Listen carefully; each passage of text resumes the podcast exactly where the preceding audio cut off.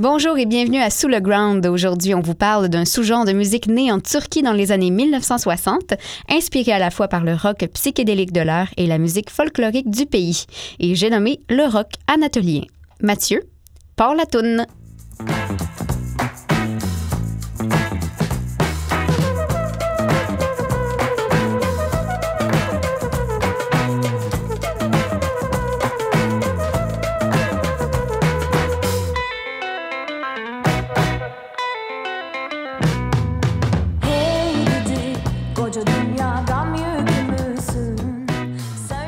Merhaba Mathieu, ce qui signifie en turc « Bonjour Mathieu ». Allô, ce qui signifie « Allô ».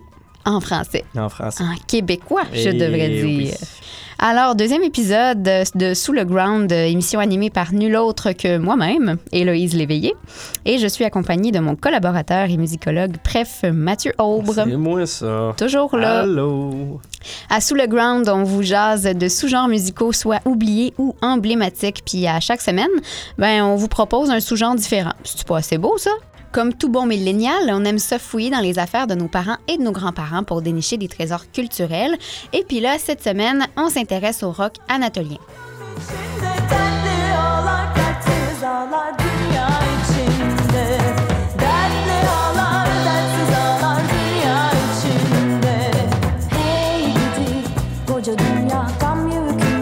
Qu'est-ce que c'est ça, me direz-vous?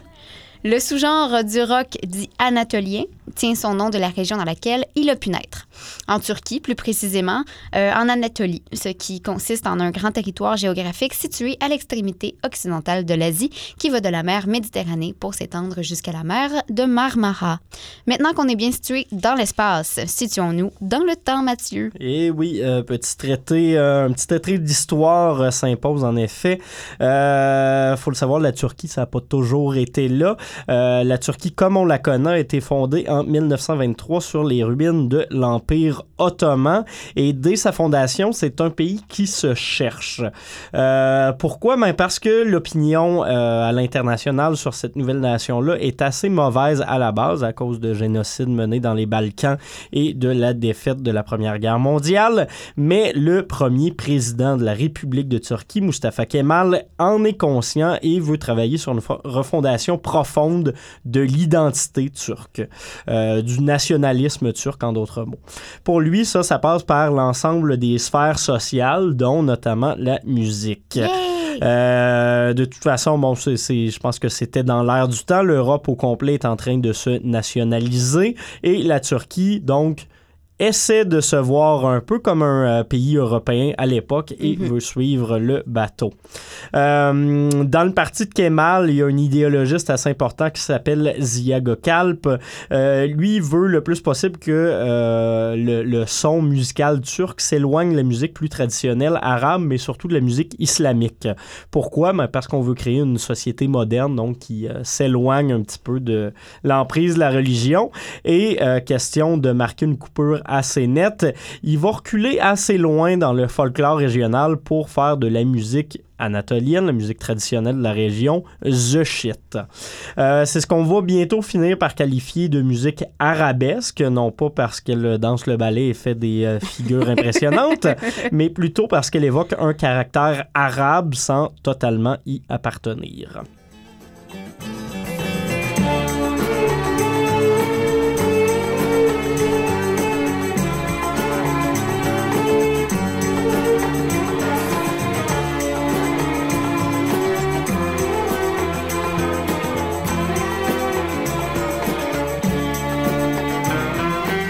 Le problème là-dedans, c'est que Gökalp est aussi un fan fini de musique classique occidentale. Pour lui, c'est le point culminant de la civilisation européenne de l'époque. Et ça va venir teinter un peu sa vision de la folk anatolienne et l'occidentaliser tranquillement, pas vite. Parce que le gouvernement va un peu essayer de décider ce qui pogne ou ce qui pogne pas. Certains vont dire que c'est trop occidentalisé, d'autres pas assez. Dans tous les cas, ça marchera pas vraiment, la musique arabesque.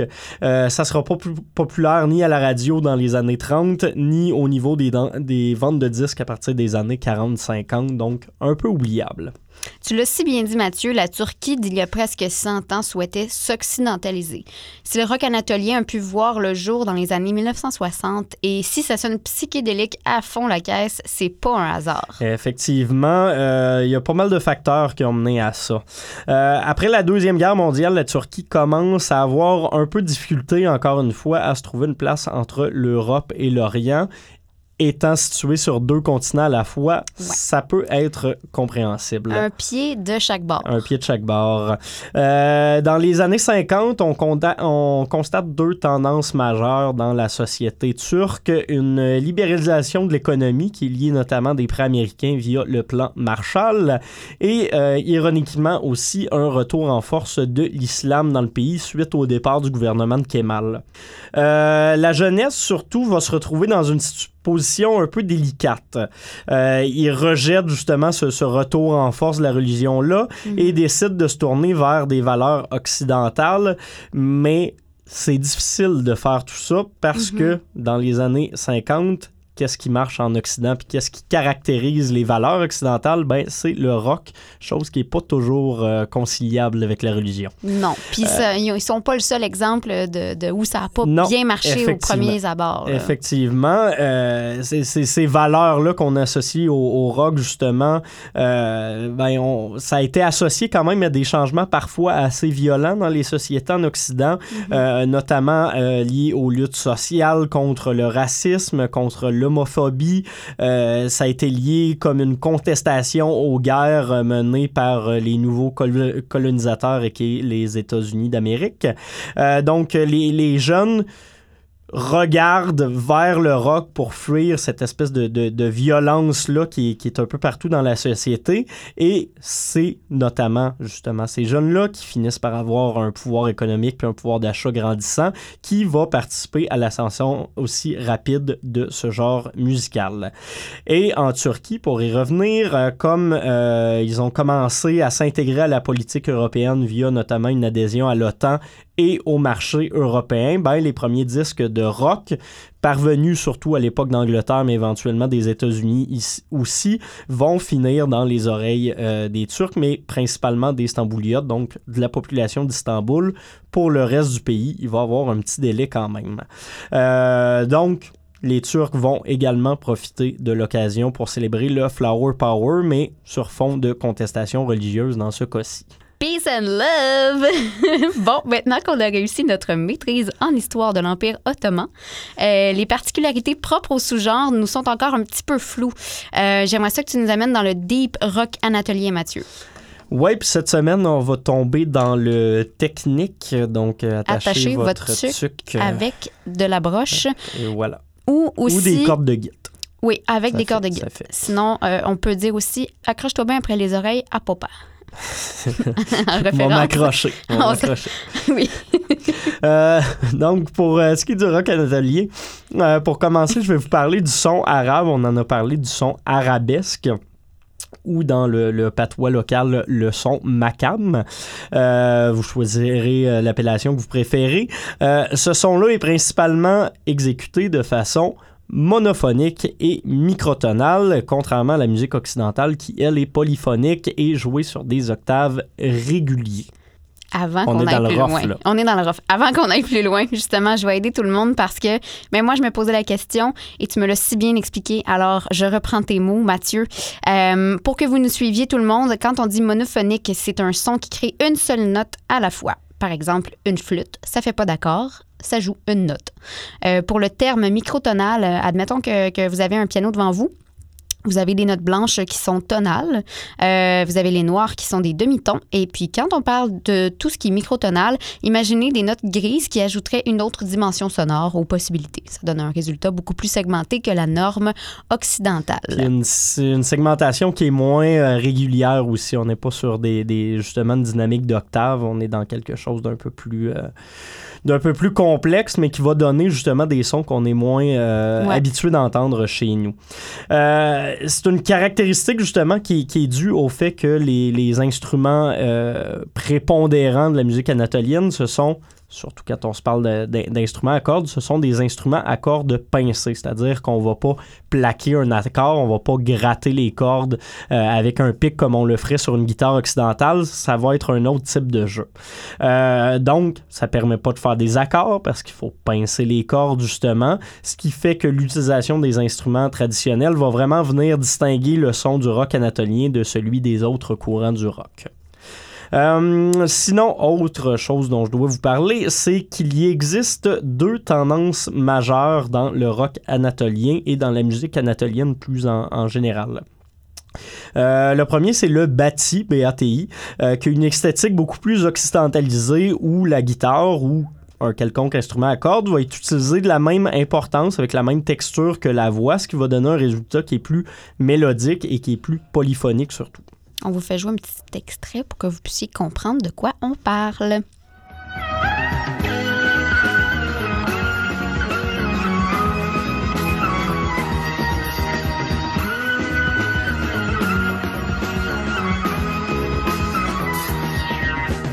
Gönlüme bir ateş düştü, yanar ha yanar yanar. À l'inverse, l'autre tendance, c'est le dogu, D-O-G-U, qui va plutôt mettre l'accent sur la voix seule et on va avoir en soutien, mais de façon beaucoup plus éloignée, des instruments. Ça va être une musique qui va être plus texturée, plus intimiste souvent. Her şeyime hasret kaldım, gurbeti ben mi yarattım, gurbeti ben mi yarattım.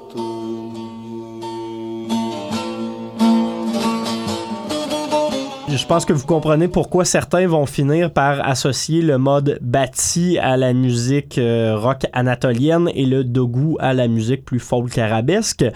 Finalement, il faut quand même noter que si dans les premières années du genre, les deux modes finissent régulièrement par se mélanger à l'intérieur des mêmes albums ou des mêmes chansons, c'est le bati qui va gagner ce combat à la longue.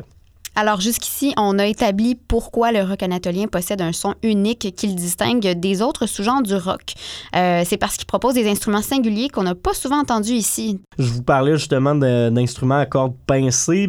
Celui qu'on retrouve le plus en Turquie, c'est le saz, une sorte de luth, de petite guitare qui ressemble par exemple à un oud ou à ce type d'instrument qu'on va retrouver un peu partout dans les régions orientales. C'est principalement un instrument qui s'est répandu via les nations kurdes et surtout grâce à cette figure traditionnelle-là qui est l'ashik, des genres de bardes contemporains, des poètes musiciens qui vont jouer justement du saz. Et voilà. Cet instrument-là va permettre principalement d'atteindre des quarts de ton caractéristiques, donc justement de la musique microtonale. Et on va retrouver aussi d'autres instruments, eux souvent avant, soit la zurna, qui est un genre de hautbois un peu, je veux pas dire primitif, mais quand même qui date d'avant le hautbois que l'on connaît en Europe, ou le ney, qui est une flûte de roseau assez simple. Au final, donc, les gens vont souvent finir par opposer la guitare occidentale, qu'on qualifie d'occidentale, même si elle est répandue un peu dans le nord de l'Afrique via les populations maures, à ce que la Turquie va utiliser, soit le saz.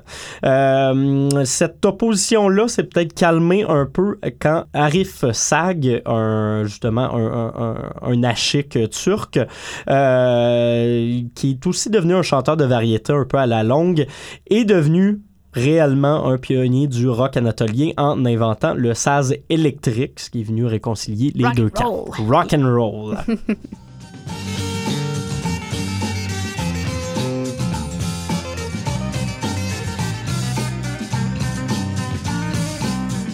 Ce qui donne que traditionnellement, donc, le rock Anadolu, qui est sa première nomination, plus turque justement, va porter des influences, à la base de folk arabesque et de rock'n'roll. D'ailleurs, les premières chansons vont souvent être des twists, mais éventuellement, dans les années 60-70 surtout, vont venir s'ajouter à ça des influences de funk, de rock progressif et de psychédélisme également.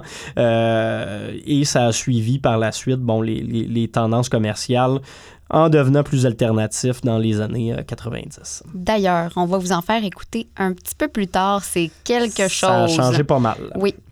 Bon, on se trouve toujours à la fin des années 60, début 70. Comment la vague rock amenée par les jeunes stambouliotes a été reçue par les Turcs à l'époque? Ben, comme tout bon mouvement en marge, ça va rapidement être critiqué par le pouvoir en place. Ouais, sauf que c'est ça. Sauf que sage décision, il y a un concours assez important qui va venir changer la face de la musique anatolienne et du rock anatolien pour toujours. Il y a un journal turc qui était pas mal le quotidien le plus populaire de l'époque, qui s'appelle le Hürriyet, qui, en voyant justement des jeunes commencer à s'intéresser de plus en plus au twist et au rock, décide d'organiser un concours qui va devenir légendaire. Concours qui s'appelle l'Altin Microphone, ou en français le micro d'or. Un concours donc qui est ouvert aux jeunes groupes amateurs. C'est un peu les francopholies, les francouvertes de la Turquie de l'époque. Donc pour pouvoir s'y inscrire, les participants doivent obligatoirement jouer des instruments électrifiés occidentaux, mais avec une forte propension à y intégrer des instruments qui sont natifs de Turquie, de la région anatolienne. Doivent écrire leurs textes en turc. Ça peut être des covers, ça peut être des traductions, mais il faut quand même que la langue parlée de la chanson soit en turc. Et ça doit introduire des sonorités orientales dans cette composition ou cette recomposition-là. La première édition s'est tenue en 1965 et déjà succès, vu le fait que c'était organisé par le Hürriyet. 41 artistes et groupes quand même s'y inscrivent. Il y en a 10 qui vont être retenus par la suite pour l'enregistrement de leurs morceaux, qui va donner un album compilation et une tournée des 4 ou 5 plus grandes villes du pays de l'époque. À l'issue d'un vote du public et du jury, c'est Yildirim Gurses qui va remporter cette première édition du concours. Troisième finaliste, c'est un groupe qu'on va finir par connaître comme Moğollar et qui va devenir particulièrement important. On s'en reparle dans quelques instants. Sinon, pour ce qui est de l'Altin Microphone, ben, il va y avoir 3 éditions particulièrement importante et originale. Par la suite, un hiatus et ça va être repris par d'autres quotidiens dans les années 70. Dans le fond, c'est comme si la voix, ou genre les francouvertes aussi, avait comme règlement que tous les participants incluent dans leur perfo des instruments du folklore québécois. Mais sans me voir, Éric Lapointe se met à genoux devant une fille qui turlute puis joue de l'accordéon à TVA. Ça serait particulièrement beau. Je pense que PKP serait content de faire monter ses codes d'écoute comme ça parce qu'on parle en français ici.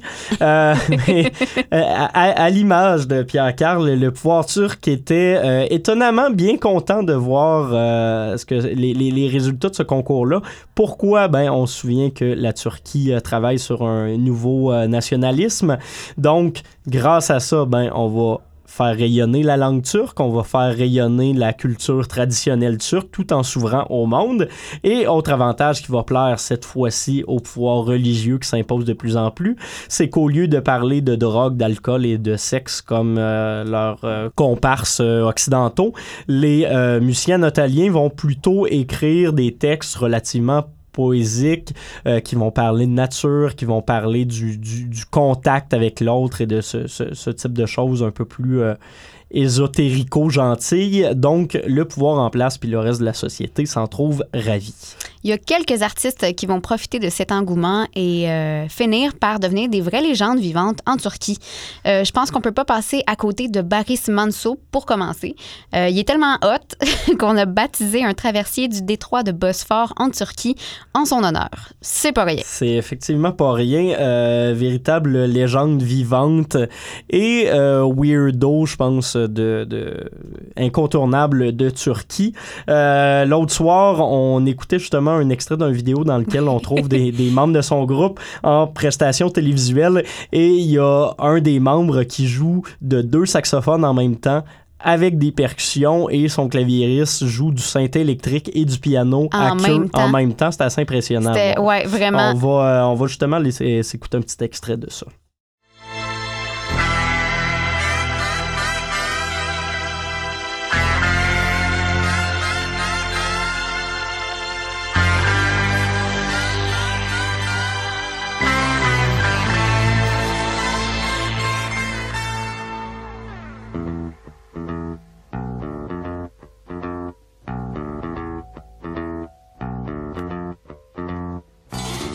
siyah, gecenin oyunundayım yapayalnız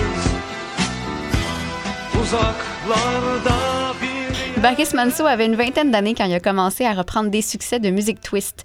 Il interprétait aussi des classiques du folk turc, mais façon rock'n'roll, parce qu'il était vraiment inspiré par la superstar Elvis Presley à l'époque. À travers les années, son son tantôt plus rock s'en est allé du côté du prog et du funk, toujours en gardant une touche traditionnelle anatolienne.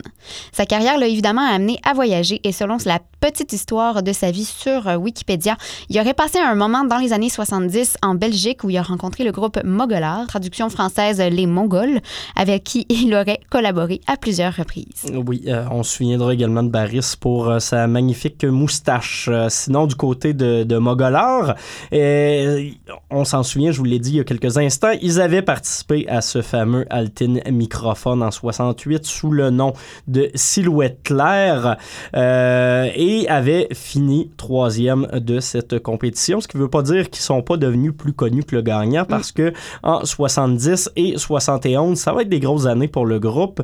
Leur premier album va finir numéro 1 des palmarès en Turquie. C'est la première fois qu'un artiste turc réussit cet exploit face au marché européen. Bravo. Et après avoir enregistré justement ce premier album-là, le groupe s'envole vers Paris où ils signent avec la maison de disques CBS et vont commencer à sortir des albums qui seront assez populaires dans la région européenne. Justement, je pense qu'il y avait des fans de musique arabe à l'époque là-bas. C'est aussi à cette époque-là qu'ils vont rencontrer Barış Manço, justement, et qu'ils vont travailler un petit peu avec lui alors qu'il habitait en Belgique. C'est une collaboration et une amitié qui a perduré et c'est comme ça qu'est né notamment le Barış Manço and the Kurtalan Express, le groupe qui va l'accompagner dans plusieurs de ses spectacles. Donc oui, deux artistes qui ont été assez importants pour le développement du style dans les années 70, pour ne nommer que ceux-là. Mais qu'est-ce qui s'est passé après ça? Le rock anatolien était devenu rock un peu plus par adhésion aux tendances majeures de la musique de l'heure que parce que les gens voulaient vraiment jouer du rock. C'est souvent ça qui arrive justement avec les sous-genres de ce que certains qualifient de pop global ou pop international. Ce qui fait que les années 60 étaient justement assez rock, mais avec énormément d'éléments de folk. En 70, c'est là qu'on a commencé à mettre de l'avant des éléments de rock progressif et de funk. Éventuellement, dans les années 80, il y avait un petit côté disco qui commençait à s'imposer et dans les années 90, là, les gens étaient bien bandés sur MTV. C'est donc le rock alternatif qui est devenu la tendance de l'heure et finalement, au début des années 2000, là, on atteint une phase un peu weird où la Turquie va commencer à se tourner comme ben du monde vers l'eurodance, le rapcore et ces oubliables styles de musique. Donc, dans des tendances ultra commerciales avec un attrait qui est aussi toujours de plus en plus important pour l'anglais. Ça n'a pas toujours donné des excellents résultats, même s'ils ont déjà gagné l'Eurovision en 2003, si je me souviens bien. Puisque t'en parles, j'ai envie de vous faire écouter un des extraits les plus étonnants / épeurants de l'évolution du rock anatolien en Turquie, il n'y a pas si longtemps que ça.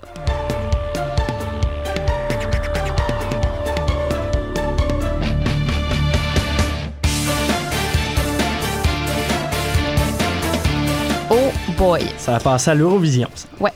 Mais bon, heureusement, c'est pas l'ensemble de la production non plus qui va sonner comme ça. On assiste même depuis quelques années, je vous dirais 4-5 ans, à un retour vers le son plus classique du rock anatolien, soit celui des années 60-70. Et il y aura notamment des étiquettes européennes qui ont participé. Je pense ici à l'étiquette belge Bongo Joe, qui, à force de réédition, aura réussi même à attirer des groupes comme les Néerlandais de Altın Gün chez eux. Très bon en passant, Altın Gün, on va vous en faire jouer un petit peu plus tard dans l'émission.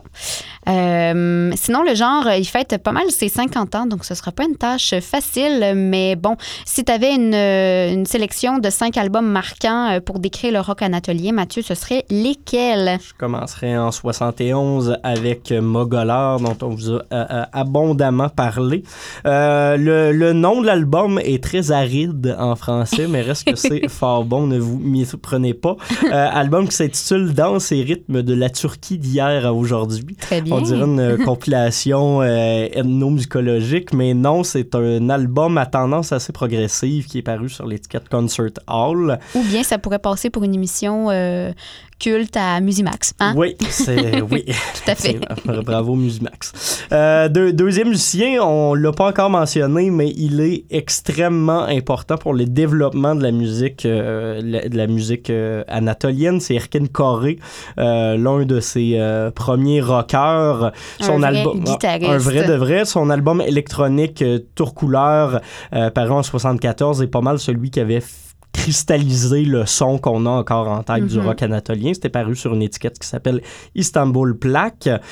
Sinon, le troisième, lui aussi, on vous en a déjà parlé, Barış Manço, avec son album, celui que je vous conseille, 2023, paru en 1975. Et sinon, les deux autres...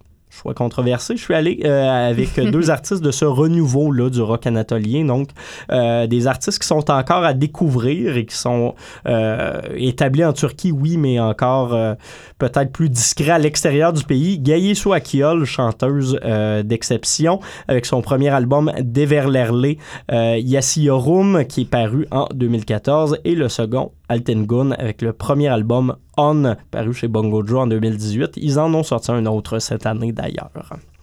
Et bon, je vous le disais, choix controversé, c'est sûr que j'en ai oublié. On aurait pu parler de Shem Karaka, on aurait pu parler d'Arif Sag, on aurait pu parler du Kurtalan Express, qui a fait quand même des albums sans Barış Manço, ou encore de Selda Bağcan, qui est une chanteuse assez extraordinaire des années 70, mais fallait faire une sélection, malheureusement.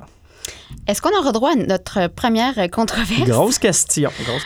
Vous nous le direz sur notre page Facebook pour ceux qui écoutent et qui viennent de réaliser que le rock anatolien, c'est leur nouveau genre musical préféré. On vous invite à télécharger les discographies complètes des artistes que Mathieu vient de vous énumérer. Mais je vous propose aussi de découvrir la chaîne YouTube Anatolian Rock Revival Project. Un très beau projet. Oui, vraiment. J'ai surfé un peu là-dessus. Il y a du choix. On passe à travers une gamme d'artistes des années 70 qui était vraiment plus obscure à l'époque. C'est une chaîne qui se dédie au partage des chansons et des artistes moins connus, mais qui ont tout autant participé à l'histoire du rock en Turquie. On vous laisse le lien dans la description de l'émission, évidemment, avec tous les titres qu'on aura mis en extrait et qu'on fait jouer à l'instant. D'ailleurs, on s'en va écouter des pièces au nom imprononçable des groupes Gaye Su Akyol. On a Arif Sag, Selda Bağcan, Altın Gün, le guitariste Erkin Koray. On a Barış Manço and Kurtalan Express, ainsi que Mazar V. Fouat. C'est tout un exercice de diction.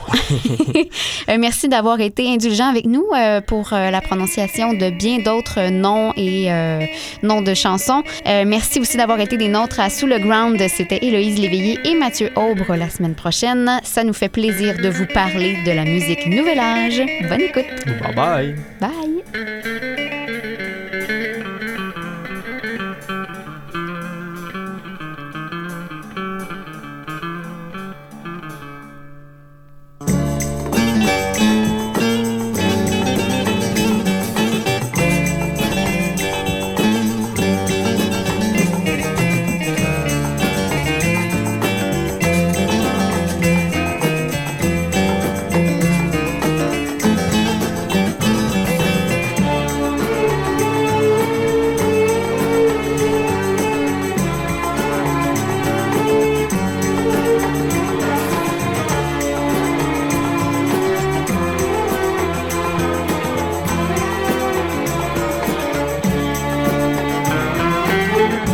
Ellerini çekip benden yarın bugün gider oldu.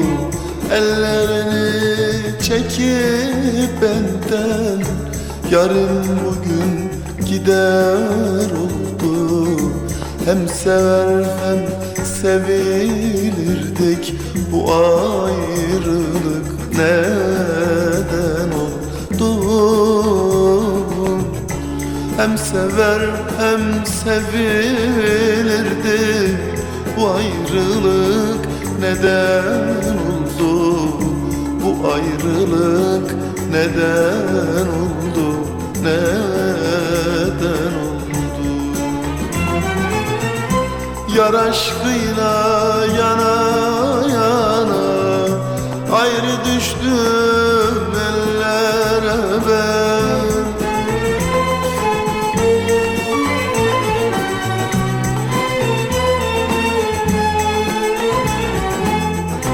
Yar aşkıyla yana yana ayrı düştüm gurbete ben.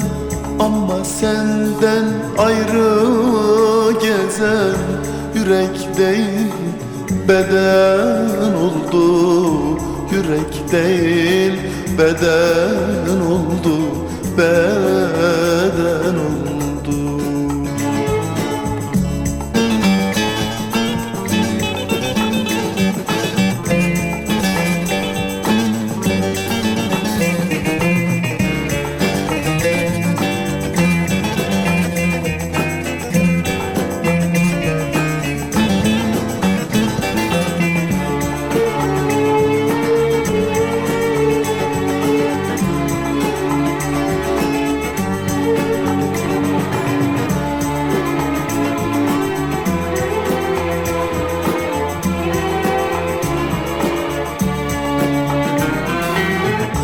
Yandı yürek kebap oldu, gül bahçemde hezan oldu.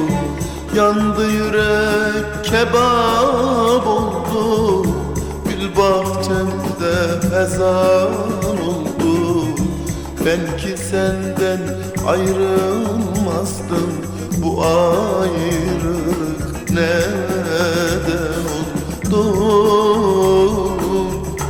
Belki senden ayrılmazdım, bu ayrılık neden oldu?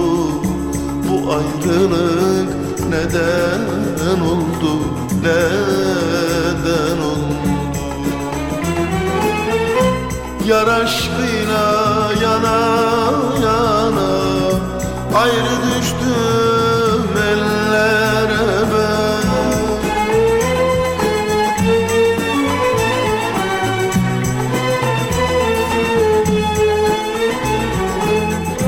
Yar aşkıyla yana yana ayrı düştüm gurbete ben.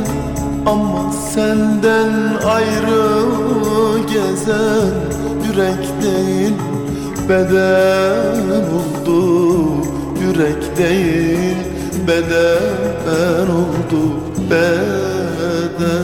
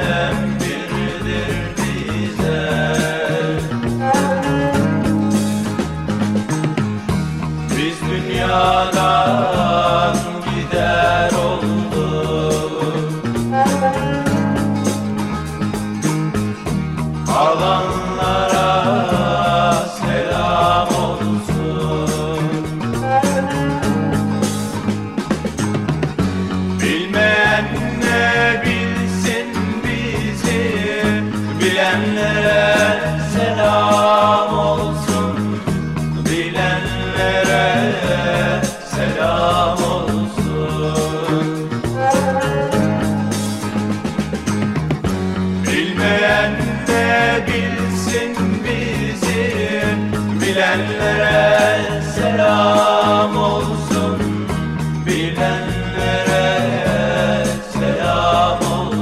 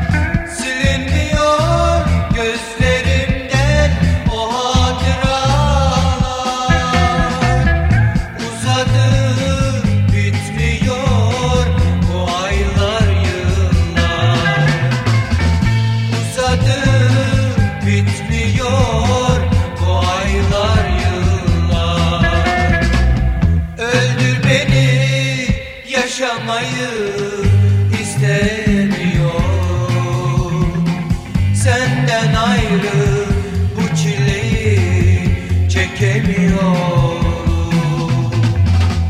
Öldür beni, yaşamayı istemiyorum. Senden ayrı bu çileyi çekemiyorum.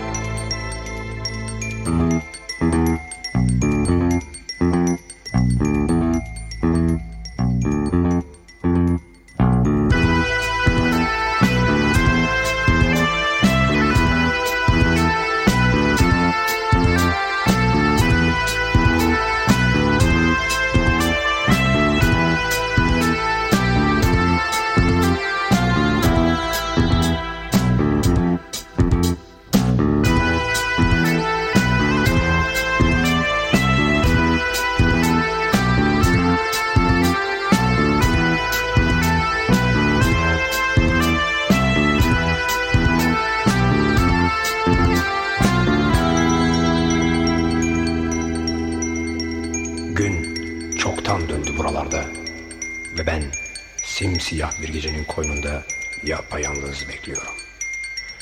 Duyuyorum, görüyorum. Bir gün gelecek denence biliyorum.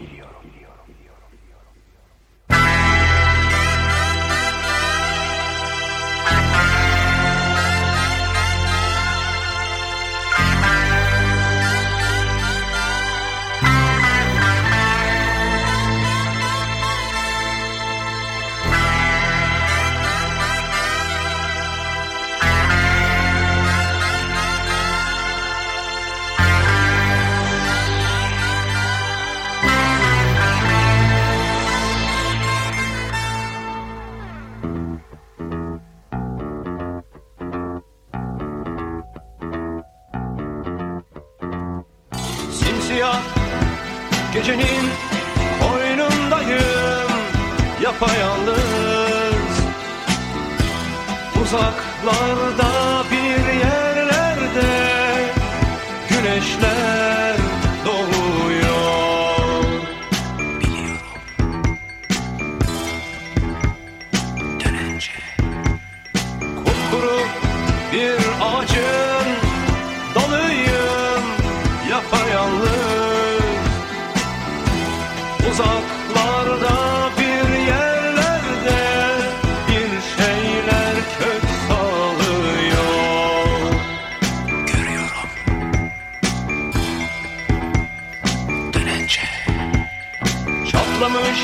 dudağımda ne bir ses, ne bir nefes.